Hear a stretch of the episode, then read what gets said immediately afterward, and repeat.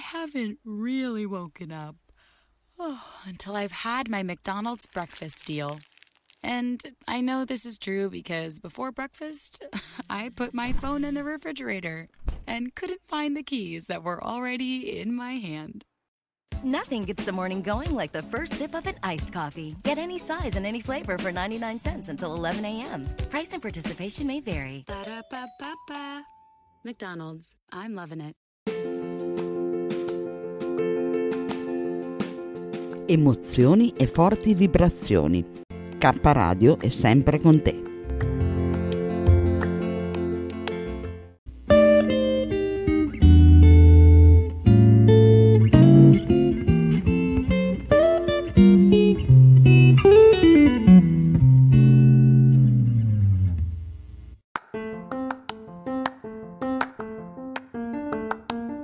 Caffè con svista, una produzione kradio.net.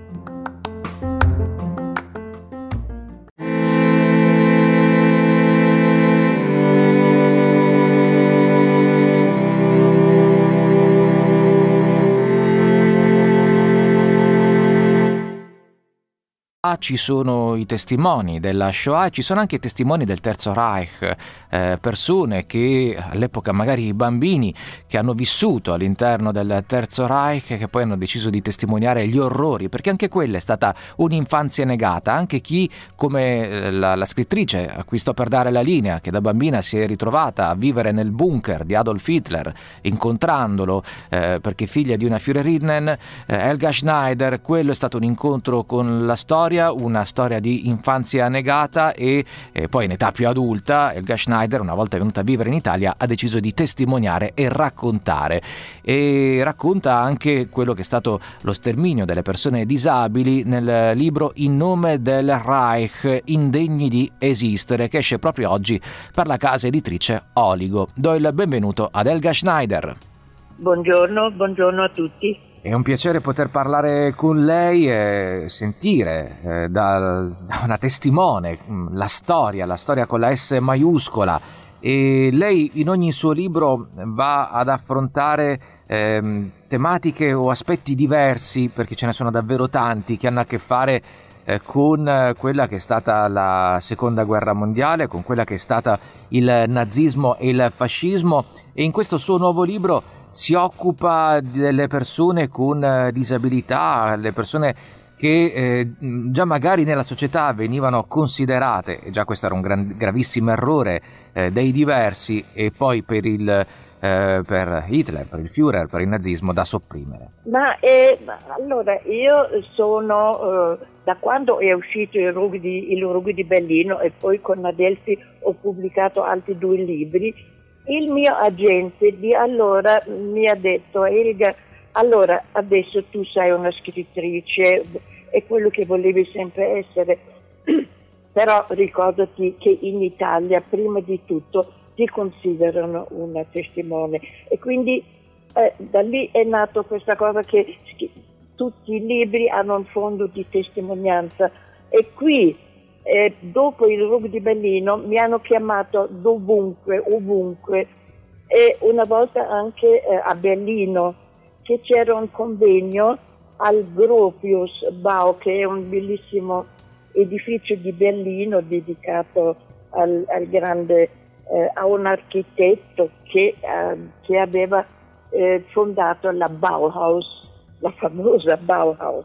E lì in questo, in questo convegno mi ha molto incuriosito alcuni personaggi perché soprattutto hanno chiamato a testimonianza personaggi che durante il nazismo sono vissuti a Berlino, come io, ma anche un personaggio eh, che, si, che, si, chiamava, perché non c'è più, si chiamava Armin Lehmann e che eh, all'epoca eh, del nazismo eh, aveva 16 anni ed era praticamente l'ultimo corriere eh, di Adolf Hitler che a 16 anni andava avanti e indietro alla, alla cancelleria dove c'era Hitler, dove c'era eh, nell'ultimo momento anche Goebbels, eccetera. Allora tutta questa cosa mi ha veramente abbastanza insomma, emozionato, questo, questo signore anziano ormai, questo Armin Lehmann, poi c'erano diverse persone, ma mi ha impressionato una signora molto anziana che ha raccontato anche lei una, una storia di, di, di, un bambino, um, di un bambino down, del suo bambino down, ma anche questa storia che, um, di, un, di, diciamo di, uh, di, una coppia di sposi uh, per il Terzo Reich perfetta e perfetta in tutti i sensi, belli, ehm, erano belli, facevano parte della buona società berlinese.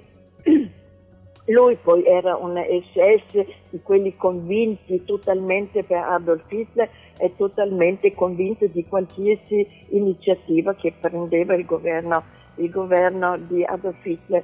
E questa giovane coppia aspetta il primo figlio, il primo figlio che naturalmente doveva essere bello, sano e perfetto, perché loro erano perfetti, avevano anche, lei aveva il certificato di essere idonea a dare un perfetto figlio al Terzo Reich.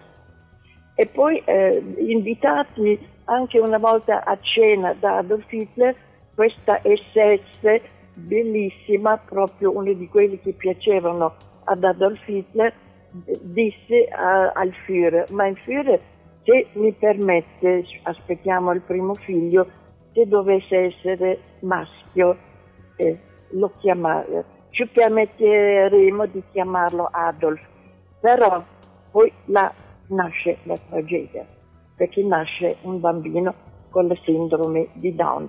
Non dico di più perché lì nasce veramente una storia drammatica di questa madre, di questa ventenne che si trova alla fine eh, contro il Reich intero, contro questa legge, eh, la T4, il, pro, il, mm, il, programma di eutanasia, che comunque malintesa eh, eutanasia ed è comunque, eh, voglio dire, è malinteso secondo me sempre, perché la buona morte eh, è assurdo, come dire, ti do la morte buonanotte. Allora, no, no, questo comunque... è proprio sterminio, non è eutanasia, ecco. Ass- assolutamente sì, assolutamente, perché era stato deciso di eliminare eh, tutti i soggetti, tutti, tutti, gli esseri che avevano problemi. Ma il pro- problema era che in quel momento, diciamo, cominciamo nel 1939, che Adolf Hitler stava riarmando eh, la Germania e non poteva farla perché il trattato di, di pace di Versailles lo, lo, proibiva. E invece Hitler eh, si disinteressava di tutto quanto e stava riamando la Germania perché voleva la guerra ad ogni costo e ad ogni costo ha avuto la guerra. Quindi nel 1939 ci volevano molti soldi eh, per eh, riarmare eh, la Germania.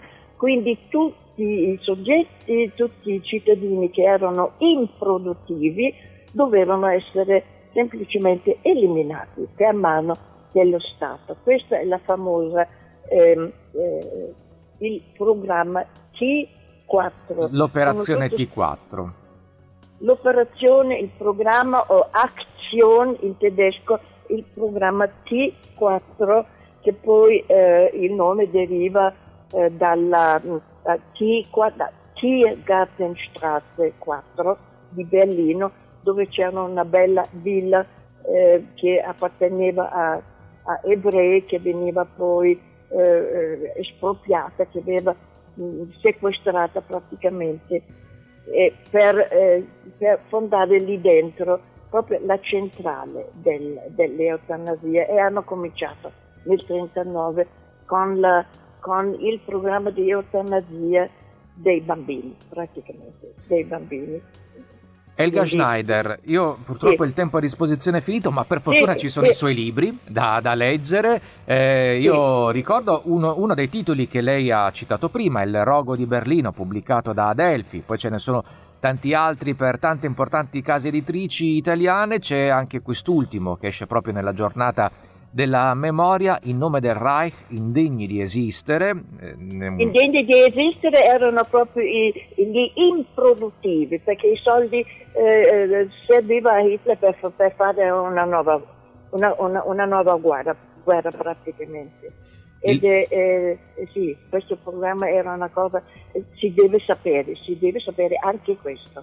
Non sono morti 6.000 eh, come gli ebrei, ma sono morti comunque eh, un grandissimo numero. Eh, com- comunque, storicamente credo che deve essere, um, si deve sapere, insomma, si deve sapere che è stato anche questo ed è pubblicato da Oligo in nome del Reich. Grazie ancora a Elga Schneider per la sua preziosa grazie. testimonianza. Grazie, grazie a lei, grazie a tutti, buona giornata a tutti.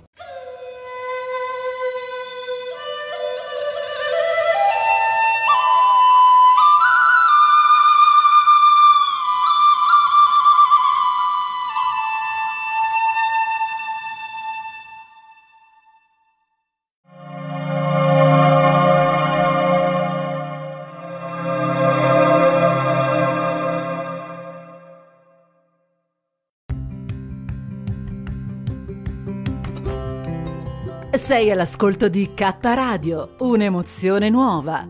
Dal passato un nuovo presente. K Radio Bologna chiocciolagmail.com